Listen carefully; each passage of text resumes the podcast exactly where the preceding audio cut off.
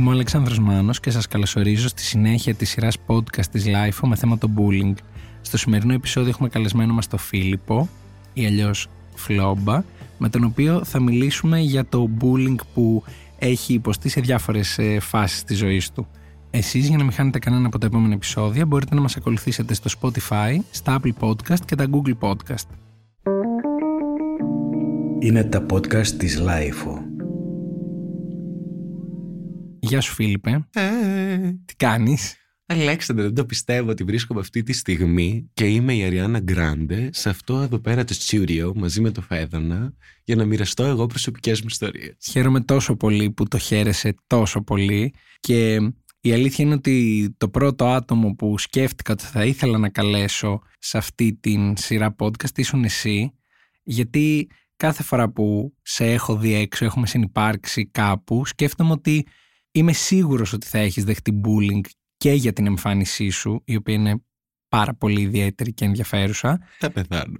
Και ταυτόχρονα σκέφτομαι πώς διαχειρίζεται ένας άνθρωπος την συνεχή κριτική και κακόβουλα σχόλια και bullying για κάτι που θα έπρεπε να είναι τόσο αυτονόητο το «Ε, κυκλοφορώ όπως θέλω εγώ. Ναι. Ποια ήταν η πρώτη φορά που βίωσες μία συμπεριφορά bullying? Νομίζω από τότε που θυμάμαι τον εαυτό μου κάπως. Δηλαδή ήμουνα πάντα το γκέι παιδάκι, το που ντυνόταν περίεργα και μ, πήγαινα στο σχολείο, ήταν πάρα πολύ θηλυπρεπές. Φώναζα, ούρλιαζα, με έκανα σαν παλαβός ανέκαθεν. Οπότε νομίζω από τότε που θυμάμαι τον εαυτό μου υπέστη bullying. Αυτή με έβρισε, υπόστηκα, υπέστηκα, υπέστη. Να, γι' αυτά τα σχόλια ζω. Σε μ, ηλικία δημοτικού να υποθέσω Νομίζω και πιο μικρός αναφερόμαστε. ακόμη. Πιστεύω ότι έχει να κάνει και με το. Έχει να... Τα παιδιά είναι πάρα πολύ σκληρά. Ε, ήμουνα κι εγώ άλλωστε παιδαγωγός. Γιατί είμαι και φιλόλογος 6,5 χρόνια. Και θυμάμαι χαρακτηριστικά το πόσο πολύ άσχημα ένιωθα για να πάω στο σχολείο, ακόμη και στον υπεργογείο που ήταν κάπως πολύ basic.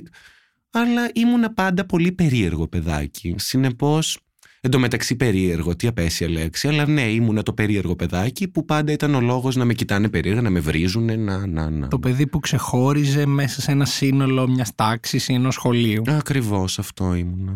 Επειδή όμως το ανέφερες και ωραία ερώτηση για να τη συνδυάσουμε και με το θέμα που συζητάμε, πιστεύεις ότι τα παιδιά είναι σκληρά ή αυστηρά ή έχουν ακούσει αυτά που μετά θα πούν σε σένα από κάποιον άλλο και τα επαναλαμβάνουν; Μ, Πιστεύω ότι οι άνθρωποι εν γέννη είμαστε απέσιοι, οπότε και τα παιδιά είναι η συνέχεια.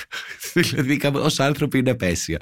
Ε, νομίζω πως ναι, έχει να κάνει φυσικά και το τι ακούσα από το σπίτι σου.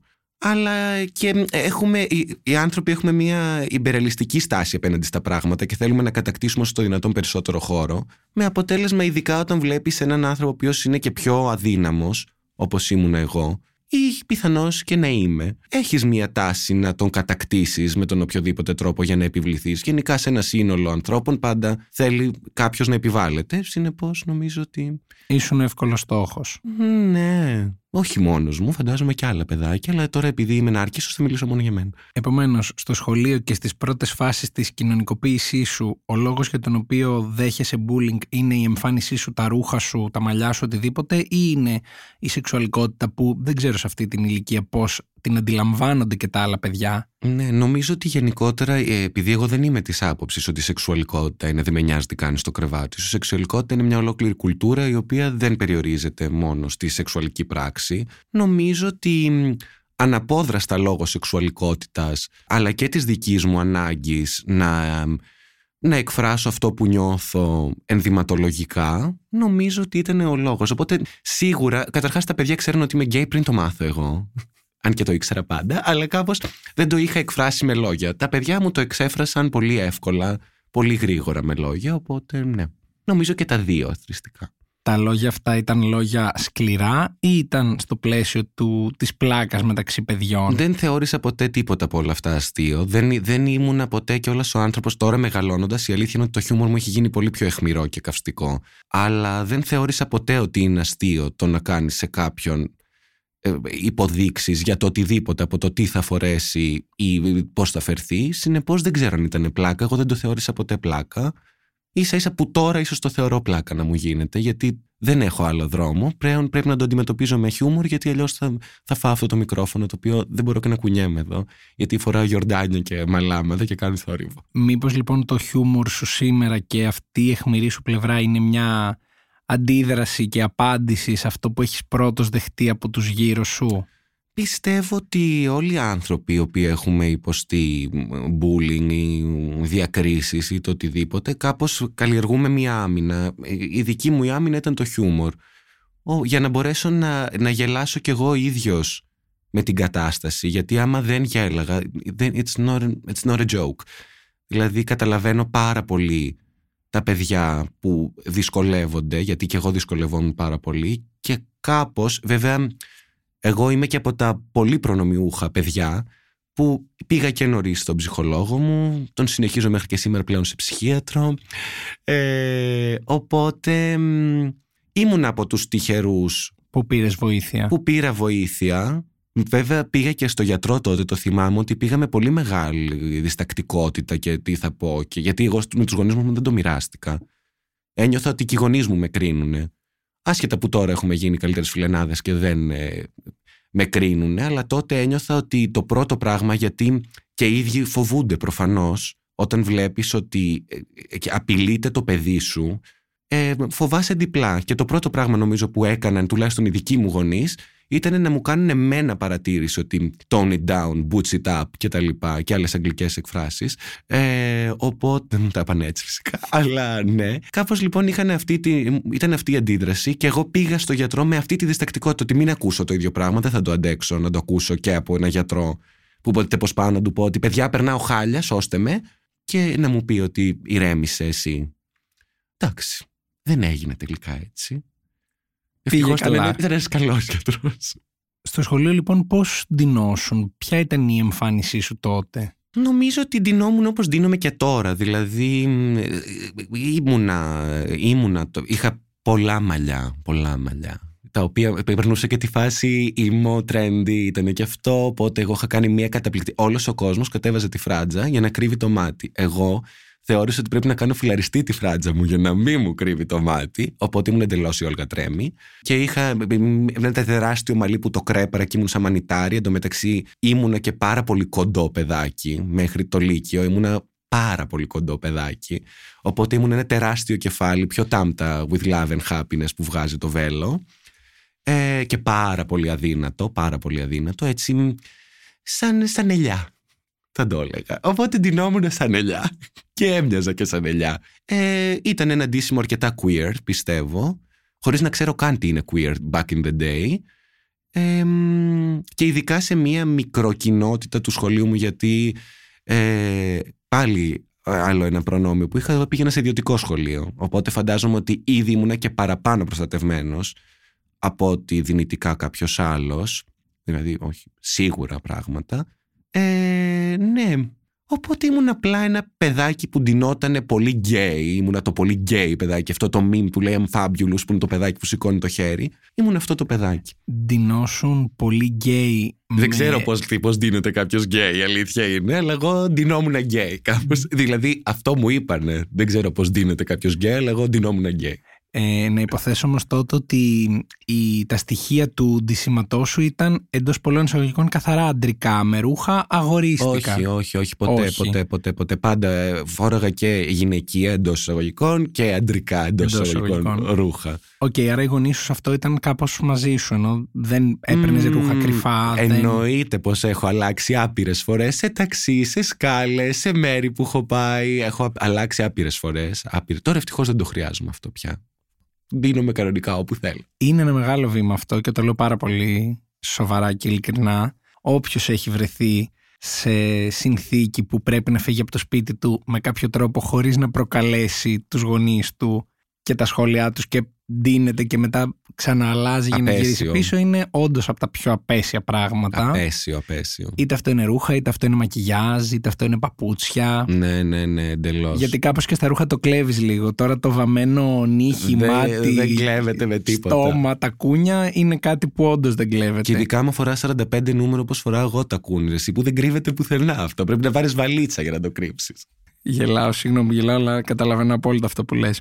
Υπήρξε το bullying αφορμή για να αναθεωρήσεις κάποια πράγματα είτε αντίστροφα για να κάνεις πίσω από πράγματα που ήθελες; είναι μια συζήτηση την οποία την έχω κάνει με την κυρία Δημάκη, που είναι η αγαπημένη μου θεραπεύτρια. Λοιπόν, και μου είπε κάτι το οποίο εγώ δεν το είχα σκεφτεί ποτέ. Η αλήθεια είναι ότι εγώ θυμάμαι χαρακτηριστικά ότι μέχρι το γυμνάσιο, τρίτη γυμνασίου, ζούσα την απόλυτη κόλαση. Ρε παιδί μου, ήταν χάλια όλα. Ήταν χάλια, με βρίζανε από το πρωί μέχρι το βράδυ ε, με τραμπουκίζανε, περπατούσα και μου πετάγανε πράγματα. Θυμάμαι χαρακτηριστικά είχε γίνει ένα καραόκε πάρτι που βγήκα και τραγούδισα Hillary Duff. Πρώτη γυμνασίου. Πρώτη γυμνασίου βγήκα και τραγούδισα Hillary Duff με δύο φίλες μου και θυμάμαι ότι στην πρόβα Generale μου πετάξανε ένα μπουκάλι. Πολύ μήνυμα. Μέσα στο σχολείο αυτό. Ναι, ναι, ναι, μέσα στο σχολείο. Οπότε, ναι, ήταν, ήτανε φρίκι, ήταν πάρα πολλά τα. Αλλά κάπως ξαφνικά στην πρώτη ηλικίου μου τάσκασε και είπα «Α, Okay. We're playing that game.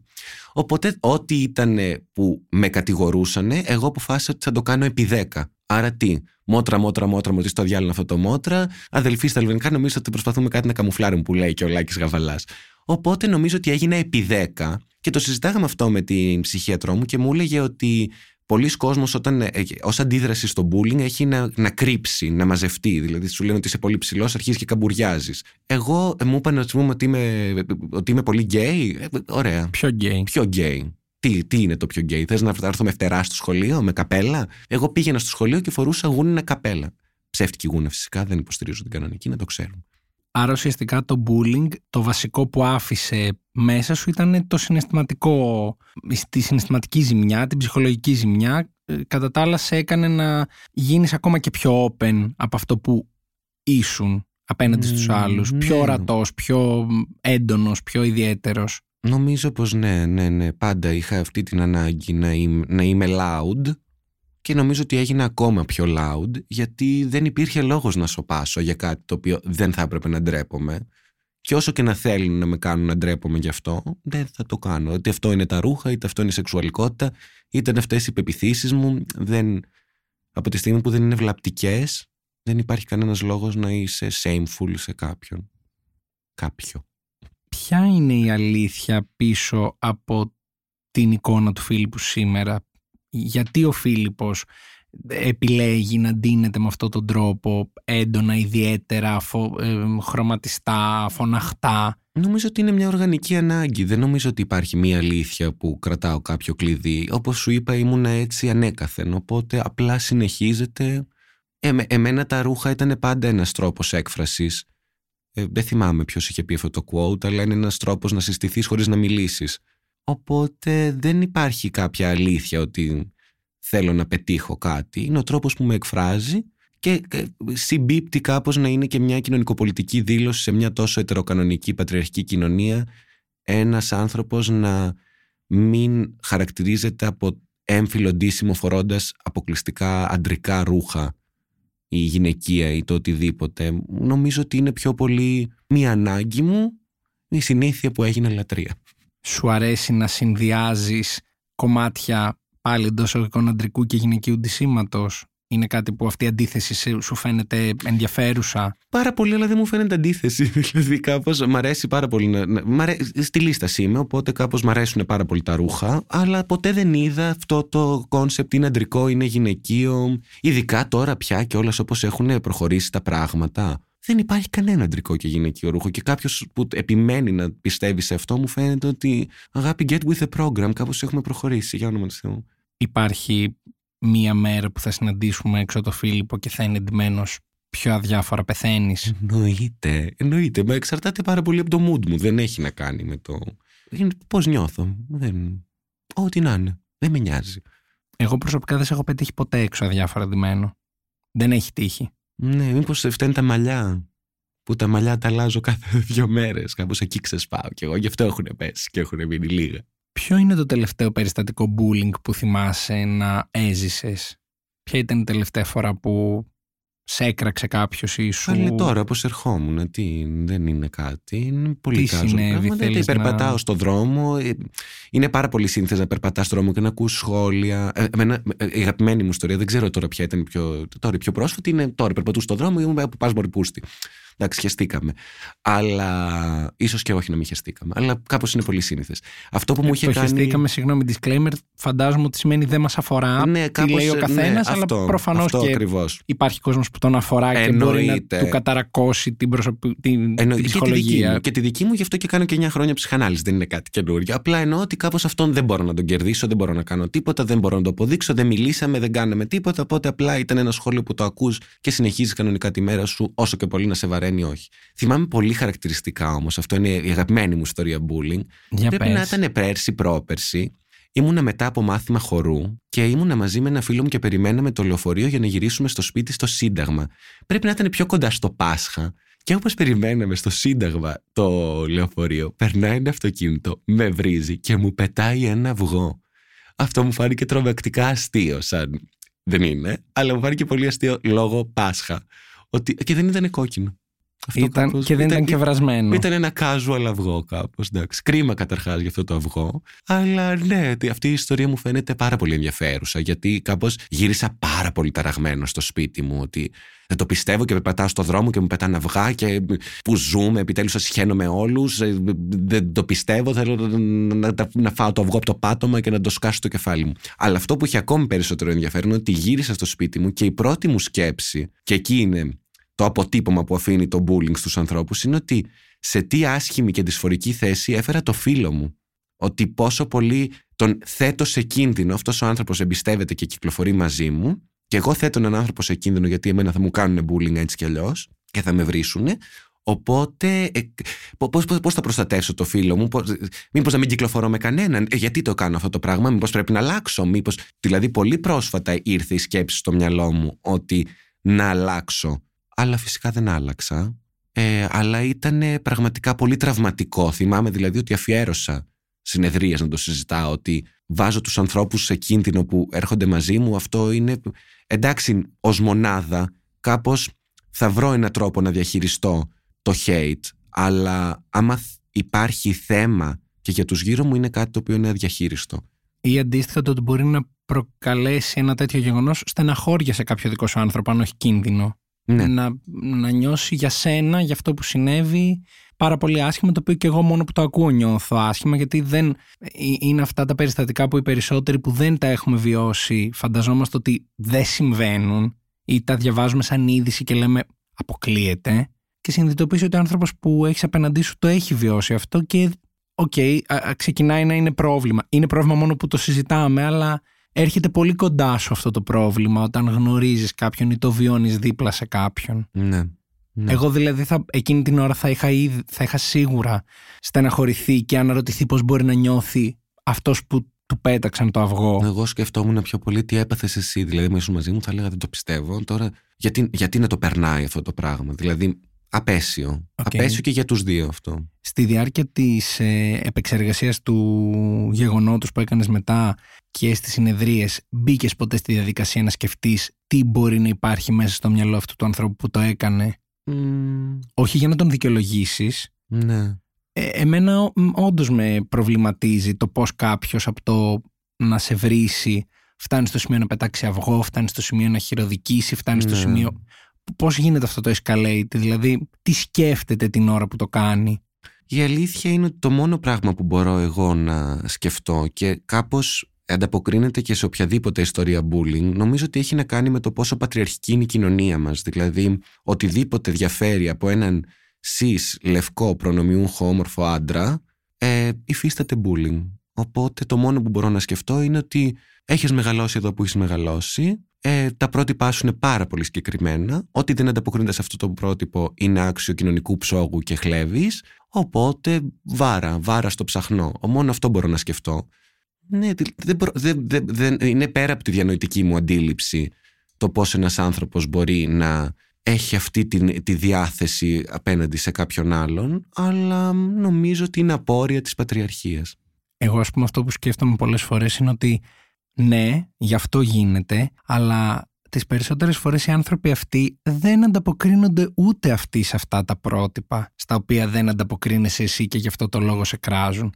Δηλαδή ούτε αυτός μπορεί να ήταν ο όμορφος εσείς ε, τάδε άντρας, είναι απλά στο μυαλό του πιο άντρας από σένα. Ε, και κάπως αναρωτιέμαι ότι νιώθεις τόσο γαμάτος με τον εαυτό σου, νιώθεις ότι είσαι τόσο κοντά σε αυτό το τέλειο πρότυπο που πρακτικά δεν υπάρχει και θεωρείς ότι εγώ δεν είμαι, είμαι τόσο χαμηλά σε σχέση με σένα και μου αξίζει ένα αυγό ή μια ένα κράξιμο. Δηλαδή πολλές φορές και ε, εσωτερικευμένη ομοφοβία που βιώνουν άνθρωποι δεν προέρχεται μόνο από straight άντρες που σε βλέπουν πολύ χαμηλότερα από αυτούς. Μπορεί να είναι κάποιος που δεν δέχεται ότι είναι και αυτός ο ίδιος αυτό που βλέπει εσένα στο δρόμο να περπατάς τέλεια πάσα γενικά, αλλά δεν, δεν νομίζω ότι ε, κυρίως είπα για το straight, ίσως ήταν λάθος η επιλογή σας να πω ετεροκανονικό αντί να πω straight. Νομίζω ότι οτιδήποτε δεν ανταποκρίνεται σε ένα συγκεκριμένο πρότυπο, όχι τέλειο, που δεν είδε το θεωρώ τέλειο, απέσιο το θεωρώ, αλλά το πρότυπο του λευκού ε, άντρα, ο οποίος είτε είναι, ε, άμα έχει το, το passing προνόμιο στο straight ετεροκανονικό κόσμο, είτε είναι είτε κάνει, είναι passing ο straight άντρας, νομίζω ότι αυτό είναι και τέλος. Ό,τι δεν είναι αυτό είναι άξιο χλέβης. Τελεία. Δεν, δεν μας αφορά τίποτα άλλο. Δεν ξέρω αν ταυτίζεται ή όχι με κάποια μειονότητα για να μπει να το κάνει αυτό σε αυτή τη διαδικασία, αλλά είναι απλά εφιαλτικό. Δηλαδή δεν, δεν ξέρω τι σου συμβαίνει, ό,τι και να σου συμβαίνει, κάπως λύσει το μόνος σου ή μην το ξεσπάς πάνω μου. Όχι, λύσει το μόνος σου, μην το ξεσπάς σε κανέναν. Δεν έχει. Λύσει το μόνος σου. Περαστικά, φυλάκια. Ο κόσμος αλλάζει. Δεν, δεν γίνεται. Και τα λέω όλα αυτά πάλι from a place of privilege. Εννοώ ότι γιατί έχω κάνει όλη αυτή τη, τη, τη, θεραπεία για να μπορώ να το λέω. Σίγουρα δεν είναι καθόλου εύκολο. Καθόλου εύκολο να το υφίστε σε αυτό το πράγμα καθημερινά. Δεν είναι καθόλου εύκολο για κανένα μας. Συνεπώς, απλά κατα... η γνώμη μου είναι κατακεραυνώστε οποιαδήποτε τέτοια τοξική συμπεριφορά από όπου και προέρχεται. Όχι ως bullying, αν και πιστεύω ότι η βία του καταδυναστευόμενου δεν έχει καμία σχέση με τη, βία, με τη βία του δυνάστη, αλλά κατακεραυνώστε, αποκλείστε αυτούς τους ανθρώπους. Δεν, δεν με αφορά. Με δεν με αφορά ένας άνθρωπος ο οποίος έχει τόσο πολύ θράσος ώστε να, να καταλαμβάνει χώρο πάνω σου. Είτε με λόγια, είτε με πράξεις, είτε με τη σωματικότητά του, είτε και με το, συναισθημα, το συναισθηματικό που μπορεί να σου δημιουργήσει με ένα βλέμμα ακόμα. Όχι, δεν, δεν υπάρχει χώρος γι' αυτό στο κεφάλι μου. Μου έδωσες δύο πάρα πολύ ωραίες πάσες. Θα ξεκινήσω με την πρώτη. Έχεις υπάρξει μάρτυρας τέτοιων συμπεριφορών σε άλλα άτομα και αν ναι, πώς αντέδρασες; Θα χωθείς δηλαδή όταν θα δεις να γίνεται κάτι τέτοιο σε κάποιον άλλο; Δεν ξέρω. Αλήθεια, θα χωθεί ενώ θα. Ναι, ναι, ναι, μιλήσεις, θα πάρω θέση. όχι... Πιστεύω ότι θα πάρω θέση, γιατί γενικότερα είμαι ένας άνθρωπος ο οποίος παίρνει θέση. Ε, δεν ξέρω πάντα. Δεν ξέρω, μπορεί να φοβηθώ. Δηλαδή, άμα δω μπροστά μου να πέφτει ξύλο, δεν ξέρω άμα θα πήγαινα να, να παίξω ξύλο. Δεν, δεν μου ανήκει. Να ουρλιάξω να κάνω σαν ιστερικό, το πιθανότερο είναι πως ναι. Αλλά ε, μικρότερο στο σχολείο το θυμάμαι ότι έχει, έχουν υπάρξει περιστατικά bullying μπροστά μου στα οποία στο σχολείο δεν είχα πάρει θέση.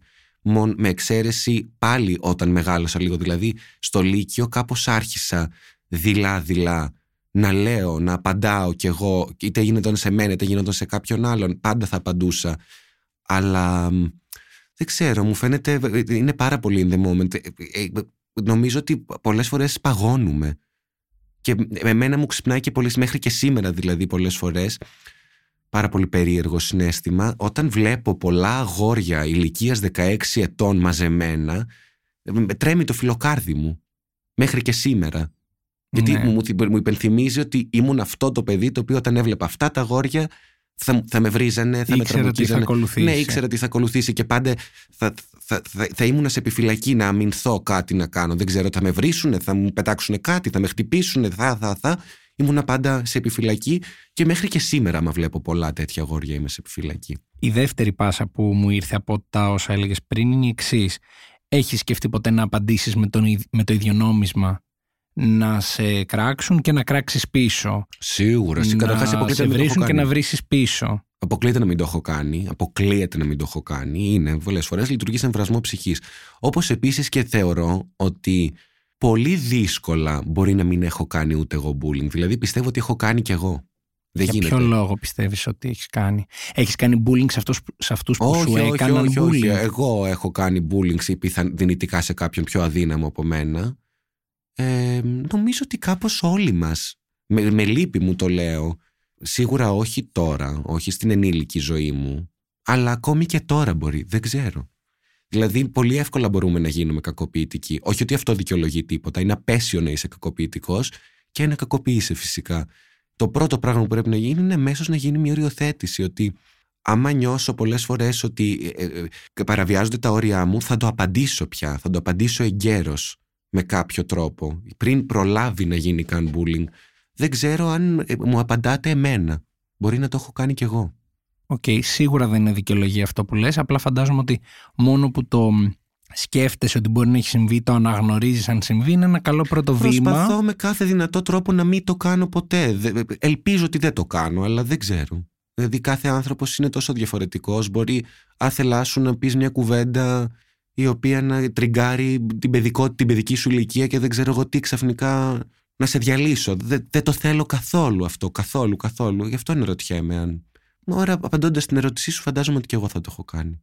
Λίγο πριν κλείσουμε, θα ήθελα να σε ρωτήσω το εξής. Στο σχολείο, ποια ήταν η αντίδραση των γύρω σου, είτε ήταν άλλοι μαθητές, είτε ήταν δάσκαλοι καθηγητές σε όλο αυτό που βίωνες; Η αλήθεια είναι ότι δεν θυμάμαι κάποια πολύ δυνατή αντίδραση. Υπήρξαν κάποιες φίλες μου οι οποίες ήταν πολύ θυμωμένες για, σε μερικά περιστατικά από τα τόσα πολλά. Αλλά νομίζω το κυριότερο ήταν να, να μην ενοχλήσουμε κι εμείς, μην μας πάρει και εμάς η μπάλα αυτό που είπα και εγώ πριν. Δηλαδή, και εγώ σκέφτομαι πολλές φορές ότι άμα παίξουν ξύλο, ε, μην με πάρει και εμένα η μπάλα. Δηλαδή, δεν ξέρω ποιος θα σώθει ποιον. OK, okay, σε επίπεδο όμως ενηλίκων που σίγουρα θα έπρεπε να κάνουν κάτι Α, πιο... Σε επίπεδο ενηλίκων δεν έχω δει τίποτα απολύτως ποτέ. Δηλαδή, καλύτερα τα παιδιά στο σχολείο. Κάπως αυτή η ορμητικότητα της νιώτης ίσως δίνει περισσότερο κουράγιο. Αλλά σε επίπεδο ενηλίκων, όσες φορές είτε έχω υποστεί εγώ, είτε έχω υπάρξει μάρτυρας bullying, δεν έχω δει καμία απολύτως αντίδραση. Είμαστε σε φάση. Μα, okay εγώ αυτό που θεωρώ το αρκετά προβληματικό είναι ότι τις περισσότερες φορές ακόμα και εμείς που δεχόμαστε bullying καταλήγει αυτό να είναι κάτι εντελώς εσωτερικής κατανάλωσης δηλαδή θα το πούμε εμείς στο φίλο μας ή θα το συζητήσουμε με αυτόν που το ζήσαμε δίπλα-δίπλα και θα μείνει εκεί. Κάπως δεν υπάρχει απάντηση είτε στον άνθρωπο που το κάνει είτε κοινωνικά. Δεν ακούγεται. Ε, νιώθω ότι το έχουμε λίγο συνηθίσει ότι εντάξει οι γκέι θα δέχονται bullying για την εμφάνισή τους, για τη σεξουαλικότητά τους, για την φιλιπρέπειά τους, για την ανθρωπρέπεια που έχουν, δεν έχουν. Ε, η ανθρωπρέπεια δεν θεωρώ ότι υφίσταται bullying, αλήθεια είναι. Έχει γίνει όμως και πάλι, για μένα όσο περνάει ο καιρός, σαν να το ξανασυνηθίζουμε. Σαν να λέμε εντάξει, τι σήμερα με κράξαν, με κράξαν και χθες. Ναι, Περιμένουμε τη στιγμή της μέρας που θα γίνει, την προσπερνάμε με πολύ πόνο αυτοί που το ζουν και συνεχίζουμε κατά τα άλλα ναι. Αυτό, που, αυτό, αυτό που μου είπες σε μένα πριν που λέω ναι, με κράξανε χέστηκα, προχωράμε. Ενώ δεν είναι χέστηκα αυτό ακριβώς. Δηλαδή τώρα που μου το συζητάς πάλι, το επανέρχεται στη σκέψη μου, ναι, είναι αυτό ότι κάπως το θεωρούμε δεδομένο. Ίσως αυτό είναι και η αντιμετώπιση δική μου, δηλαδή ότι, ε, γιατί η αλήθεια είναι αυτό που είπα και πριν, ότι εγώ ε, είχα την αντιμετώπιση απέναντι στο, σε οτιδήποτε κατηγορούμε ότι έχω το οποίο πάει λάθος, η αντιμετώπιση μου είναι να το κάνω επί 10. Οπότε τώρα το να μου φωνάξει κάποιος πούστη στο δρόμο, η απάντησή μου είναι Where else is new, έχεις κάτι άλλο να μου πεις, γιατί αυτό το ξέρουμε. Τουλάχιστον εγώ είμαι OK με αυτό. Η μαμά μου και ο μπαμπάς μου είναι OK με αυτό, το έχουμε συζητήσει. Οι άνθρωποι που με αφορούν είναι OK με αυτό. Εσύ δεν με αφοράς. Εσύ κάπως. Και δεν μπορώ και να σε κερδίσω. Αυτό είναι το πιο θλιβερό. Γιατί πιστεύω ότι μπορούμε, μπορούμε να κερδίσουμε ανθρώπους, αλλά χρειάζεται μια πάρα πολύ μεγάλη επένδυση και δουλειά και από τις δύο πλευρές. Ε, στον δρόμο δεν μπορείς να κάτσεις με τον καθένα να τον πάρεις από το χεράκι να του πεις: Έλα, καρδούλα μου εδώ, να κάτσουμε να πιούμε ένα καφέ να σου πω. Λοιπόν, δεν μιλάμε έτσι, δεν φερόμαστε έτσι στους ανθρώπους, δεν μπορούμε να το κάνουμε αυτό συνέχεια. Αλλά θεωρώ ότι πάντα, άμα ειδικά το, το, το, υποκείμενο είναι διατεθειμένο, δεν, δεν πιστεύω κανένας ότι είναι υποχρεωμένος να διδάσκει και να κάνει μαθήματα και να λέει πώς πρέπει να φερόμαστε και τι όχι και πώς όχι. Ε, είναι πάρα πολύ τραυματικό ήδη, οπότε δεν μπορείς και να είσαι παιδαγωγός ξαφνικά σε οποιαδήποτε απέσια συμπεριφορά υφίστασε αλλά το να, το, το, το, το να υπάρχουν φωνές οι οποίες επαναλαμβανόμενα μας λένε πόσο χάλια είναι το να κάνεις bullying, ίσως κάποια στιγμή κάποιος σπόρος φυτευτεί και πούνε εντάξει παιδιά ίσως είναι περιττό να το κάνουμε. Δεν, δεν προσφέρει τίποτα, δεν με κάνει καλύτερο, οπότε γιατί το να κάνω κάποιον να νιώσει χειρότερο θα με κάνει εμένα καλύτερο, γιατί δεν θα σε κάνει. Δεν θα σε κάνει τίποτα. Τι θα έλεγες αν είχες απέναντί σου κάποιους από όλους αυτούς που σου έχουν φερθεί έτσι; Αν είχες απέναντί σου αυτόν που σου πέταξε το αυγό; Τίποτα. Δεν θα έλεγα τίποτα, αλήθεια. Θα ήμουν. Γιατί είσαι έτσι. Μόνο αυτό θα έλεγα. Γιατί είσαι έτσι. Εμένα, εμένα δεν, με πήρε, δεν με επηρέασε τόσο πολύ. Σίγουρα κάποιον θα τον επηρεάσει περισσότερο. Γιατί θέλεις να τον κάνεις, γιατί θέλεις να στεναχωρήσεις; Γιατί δεν καταλαβαίνω μόνο γιατί θέλεις να στεναχωρήσεις. Μόνο αυτό θα έλεγα. Δεν θα μπορούσα να κλείσω αυτό το επεισόδιο χωρίς να σε ρωτήσω ποιο μήνυμα θα ήθελες να περάσεις σε όσους μας ακούνε, είτε έχουν δεχτεί bullying, είτε έχουν κάνει bullying. Ναι. Μπορείς να απευθυνθείς ελεύθερα σε όποιον θέλεις. Ωραία. Καταρχάς, θέλω να πω ότι μάλλον έχω κάνω ένα πολύ μεγάλο λάθος όση ώρα μιλάω, γιατί κυρίως μιλάω στο αρσενικό και λέω κάποιος και κάποιος και κάποιος. Προσπαθώ με κάθε δυνατό τρόπο να εφαρμόσω το παπάκι στα, στο λεκτικό μου, ε, στην ιδιόλεκτό μου. Νομίζω ότι το μήνυμα που θα μπορούσα να περάσω ένα μήνυμα τώρα που μου δίνετε το βήμα ε, είναι ουσιαστικά μην είστε ηλίθιοι, μην κάνετε bullying, μην κάνετε απολύτως τίποτα, να είστε πάντα be kind γιατί κάπως kindness will change the world οπότε απλά να είμαστε όλα ζεστά απέναντι στα πάντα για να μπορέσουμε να, να προχωρήσουμε πιο συλλογικά απέναντι σε έναν κόσμο λίγο καλύτερο γιατί ουσιαστικά το να βρίζεις δεν θα σε κάνει καλύτερο καλύτε, καλύτερο ναι. Αυτό κάπως και εντωμεταξύ βλέπω κάθε, θυμάμαι όταν ήμουν μικρός που έβλεπα τα βίντεο το It Gets Better δεν ξέρω if it, it, it does get better, αλλά σίγουρα κάπως αρχίζουμε να νιώθουμε καλύτερα με, με μας τα ίδια. Συνεπώς, μην, μην αφήνετε όλη αυτή την τοξικότητα και την ηλικιότητα του κόσμου να get the best of you, γιατί δεν αξίζει και τόσο τελικά. Αυτό νομίζω ότι είναι το μήνυμα. Άμα είναι μήνυμα, δεν ξέρω. Φίλιππε, σε ευχαριστώ πάρα πολύ όχι, για όχι, αυτή όχι, όχι, όχι, εγώ ευχαριστώ. Εγώ, εγώ. ενδιαφέρουσα κουβέντα. Ε, δεν ξέρω τώρα, ήταν τσίζι όλο αυτό. Όχι καθόλου. Ωραία, εντάξει. Εγώ ευχαριστώ. Είμαι ο Αλέξανδρος Μάνος και αυτό ήταν ένα επεισόδιο της σειράς podcast της LIFO με θέμα το bullying. Εσείς για να μην χάνετε κανένα από τα επόμενα επεισόδια μπορείτε να μας ακολουθήσετε στο Spotify, στα Apple Podcast και τα Google Podcast. Επίσης, αν έχετε κάποια ιστορία να μοιραστείτε μαζί μας, μπορείτε να στείλετε ένα email στο podcast.lifo.gr και να έρθετε να συζητήσουμε από κοντά.